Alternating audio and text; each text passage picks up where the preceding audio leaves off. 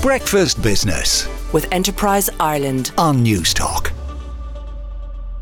First, let's have a look at the main business stories in the newspapers and websites. Tim Healy in the Irish Independent reports that a High Court judge has directed that a challenge to a decision to probe complaints about how Google processes personal data should be heard on notice to the Data Protection Commission.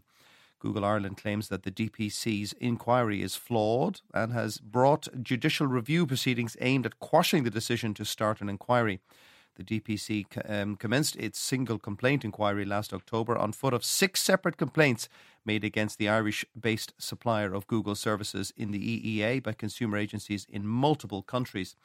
The DPC's inquiry concerns whether Google has, excuse me, had complied with its transparency obligations uh, regarding the processing of personal data as part of the registration process. The inquiry also concerns Google's compliance with various articles of GDPR law.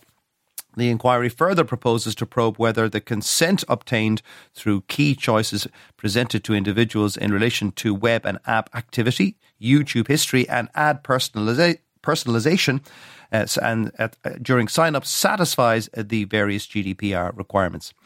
Barry O'Halloran on the Irish Times reports that Aer Lingus and the Irish Airline Pilots Association are due at the Workplace Relations Commission in mid February after cockpit crew rejected an 8.5% wage increase offered through the company's pay tribunal.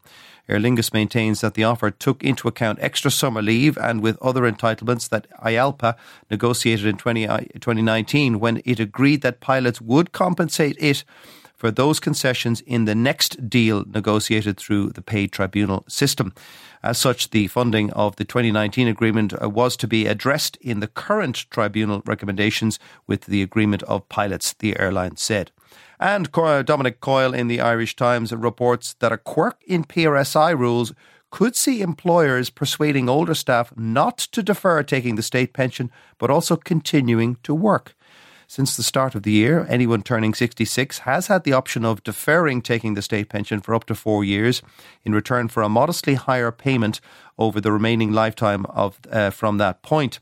Typically, the measure is aimed at workers who may have not have paid in enough social insurance or PRSI to qualify for the full state pension, but it could also prove attractive for people living longer and with better health.